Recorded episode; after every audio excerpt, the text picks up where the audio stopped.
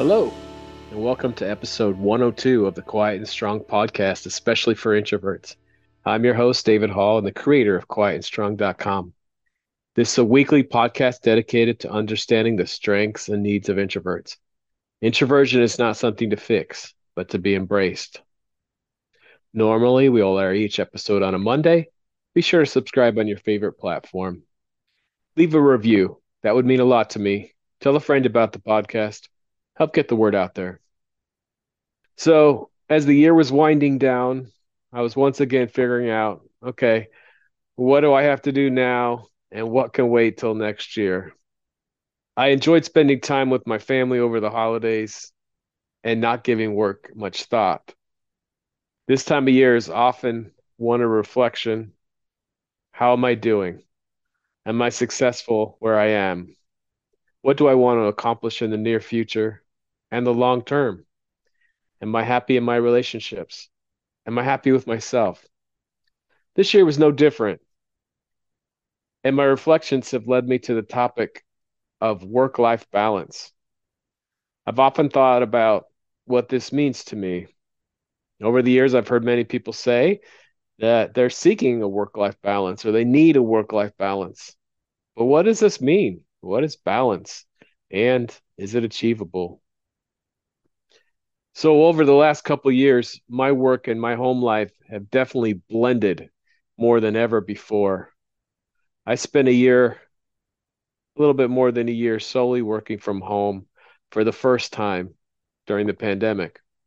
During that time, I didn't leave the house much except for an occasional trip to the grocery store. So my work and my home life were in the same place all of the time. Before the pandemic, my family used to ask what I did in my job, but they don't ask anymore. They know when I'm working from home, they're happy when I don't have a meeting and they don't need to hear me or worry if they're walking by my camera.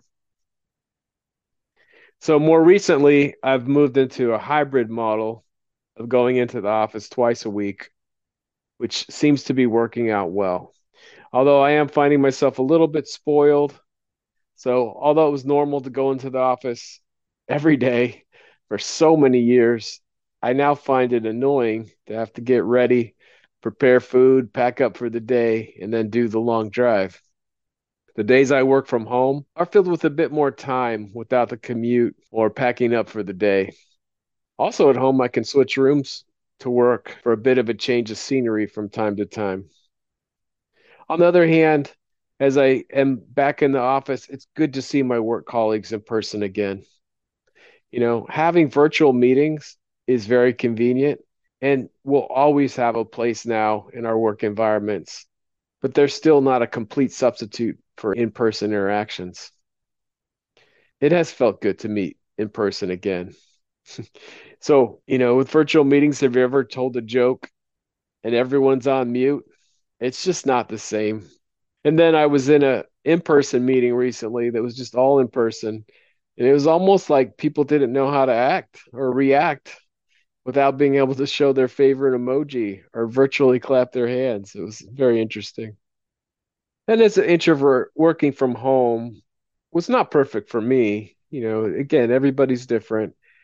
When I was working solely from home, I did have a house full and even though I was home, it could be difficult to find the quiet that I often need as an introvert. And, you know, for example, I realized more than ever how much my drive to work was such an important time for me to reflect and recharge. It is great not to have that time driving, but it made me realize how important I needed a separate time for thinking and reflection. Also, for many of us, you know, working from home for the first time. Others were given a glimpse into what our homes, or at least our home office, looked like. You know, many a family member or a pet made a guest appearance in your meetings over, you know, in, in recent times. So for me, I'm enjoying this hybrid approach. I love to be able to enjoy a little more time and convenience and the comfort of home. At the same time, it's valuable to make those in person connections with those I work with. So with all of this, again, I learned a lot from the past couple years, but there still remains that question. How do I get everything done at work that I want to accomplish?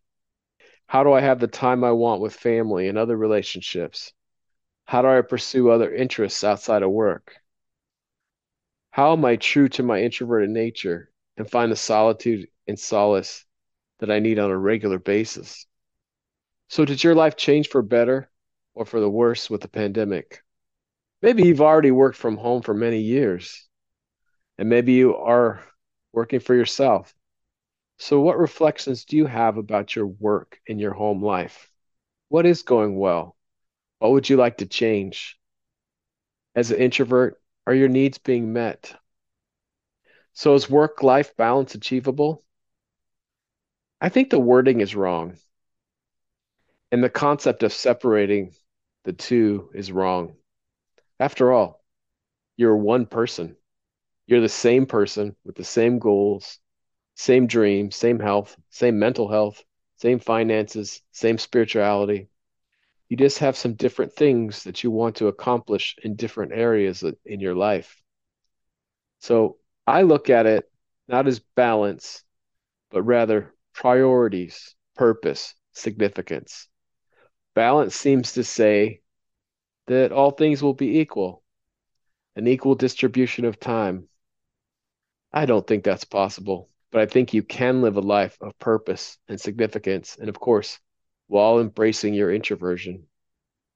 And as I don't think a perfect balance is achievable, I like how Rory Vaden in Procrastinate on Purpose states success in business, at home, and in life doesn't come from applying our resources proportionately throughout different areas.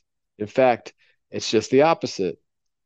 Success usually is the result of focusing our talents, money, time, or energy in one priority direction for a shorter period of time to create a desired result, which in Take the Stairs, which is another book by Vaden, I called a season. In a word, a season is best described as imbalance. So there will be times when you have to put in extra time into your work. Maybe you're launching a course, a book, a new business. Maybe you're working on an important project or a new product or managing a big event. Or maybe there are regular seasons of imbalance if you're an accountant, for example, in tax season. Sometimes there'll be times when you're spending more time on your work or there may be times when you're spending more time with family or friends or other things. You know, the time between Christmas and New Year's this year, where I was able to be with my family and very unplugged from my work, it was awesome. Unplugged is one of my favorite words now. Especially as introverts, we need to unplug on a regular basis. And I could unplug because I had done the other work I needed to before the holiday season, and I went into it without anything hanging over my head. There's so many choices in life, so many different things we could pursue. It is impossible to do everything. I know, I've tried, and you probably have too. We must make some choices, some priorities. What are your priorities? Again, you are one person. You just may have some different things you want to accomplish, whether you are at home or at work what are the areas in your life you need to consider? Uh, back to Rory Vaden, he categorizes the various areas of life as faith, family, fitness, fun, faculty, which means work in this case, and finances. Ask yourself, what are my most important priorities in each of these areas? What goals will I accomplish? And what will I leave undone or leave to someone else to do. As an introvert, you have a gift of reflection, and you do need to regularly give yourself time to use that gift. I believe that you should have a daily and weekly process of reflection and considering your priorities and progress. But you also need some time on a regular basis to get unplugged and go deep with how you want to live your life with purpose and significance doing work you're passionate about. have a talent for, and of course, you're meeting your financial needs. Consider the relationships you have and the relationship you have with your introverted self. The end of the year is the traditional time for reflection, but I don't think this is enough. Figure out when you can get a few hours alone and unplugged, do some deep reflection. Maybe this is monthly or every couple months or whatever works for you. You may go somewhere or just find a spot in the house where you can have some quiet. This may take some negotiating with others on letting them know what you need. Many topics for introverts need to be approached with introvert strengths and needs in mind. This is the case for this important topic of time management and productivity and accomplishing your goals. When you are considering your time management strategy, remember, we do a lot of thinking as introverts, and we do need some recharge time. We need time to prepare for meetings, presentations, conversations. So, your strategy should include time to clear your mind, quiet time for certain tasks and projects, time to prepare, to plan, to reflect, to think, to dream. And of course, time to recharge every day and throughout the day in order to be effective. Of course, check out my book, Minding Your Time, Time Management, Productivity, and Success, especially for the introvert. Take time to recharge, find that quiet you need, and be organized around your priorities. Remember, as an introvert, your approach to productivity and time management will be different from an extrovert as your strengths and needs are different. And being productive is not being busy, but doing the right things that are meaningful to you. And you need to be able to articulate to others around you what your needs are as an introvert. Set some appropriate boundaries. For me, the first 90 minutes of my day are blocked off for quiet time to plan, to reflect, and to get some work done. This has worked wonders for me. Do you have something similar? Or can you work towards something similar? Can you explain to someone else how this quiet time helps you to be your best? Throughout the day, do you have some recharge time built in? Are you able to let others know that you need a bit of time to yourself. It's not personal. Let them know that. We love our family and friends. We care about those we work with. But to be our best for them and for us, we need some time to be alone on a regular basis. Another important boundary is having some division between your different priorities. When do you stop work to spend time with family or yourself. If you work for yourself, this can be even more challenging. It's an important boundary to set, nonetheless. Again, we may have seasons or putting in extra time on a project, but this can't be the norm. You need to decide what your priorities are and how you will navigate normally through seasons. And remember, you can't be available to everyone at all times. Another area that's very important to the topic of accomplishing your goals and having boundaries is mindfulness and being present. Have you ever been in the trap where you're thinking about your family while you're at work or thinking about work while you're with your family? Being present with the person or task at hand makes all the difference. Being present is much more effective, but also sends the message to the person you are with that they matter to you, that you see them.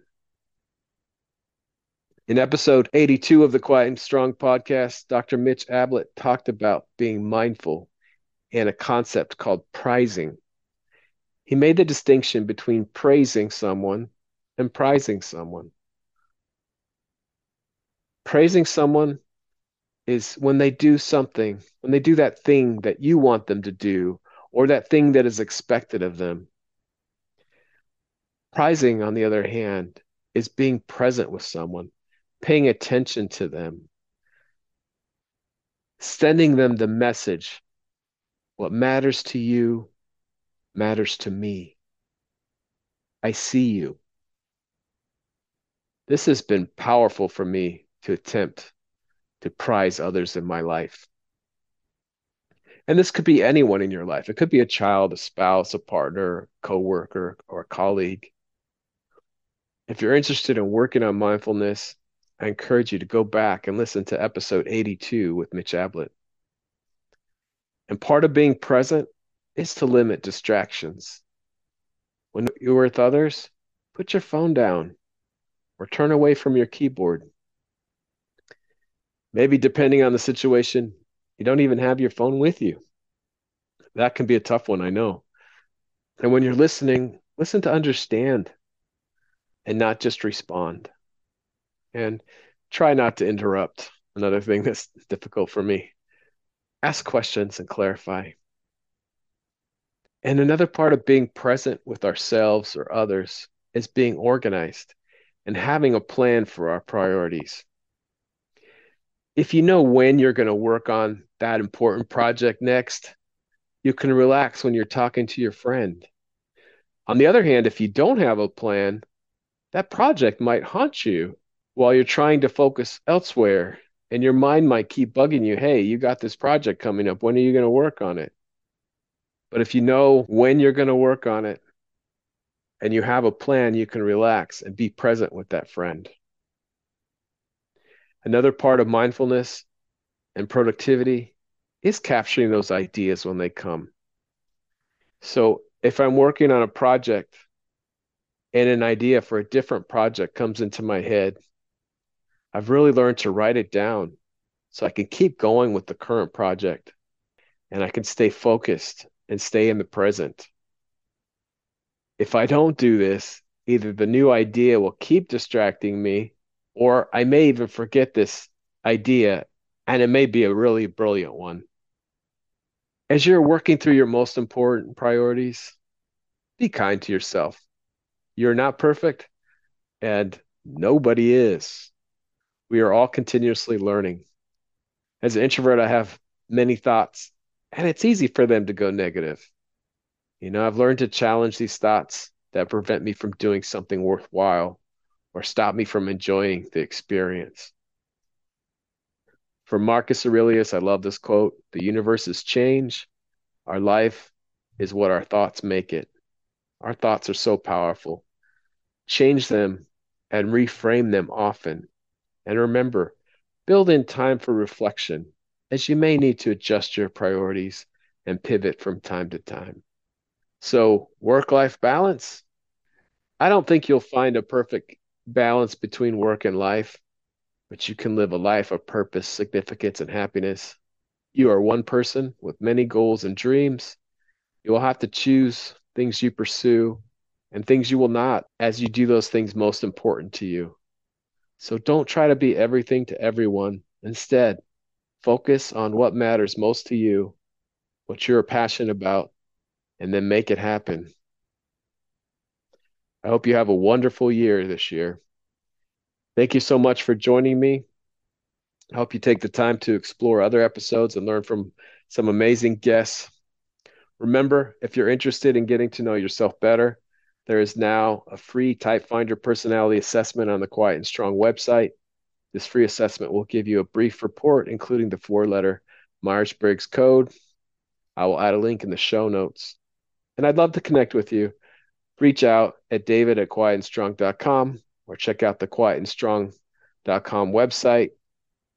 Send me topics or guests you'd like to see on the show. There's so many great things about being an introvert, and we need those to be understood. Get to know your introverted strengths and needs and be strong.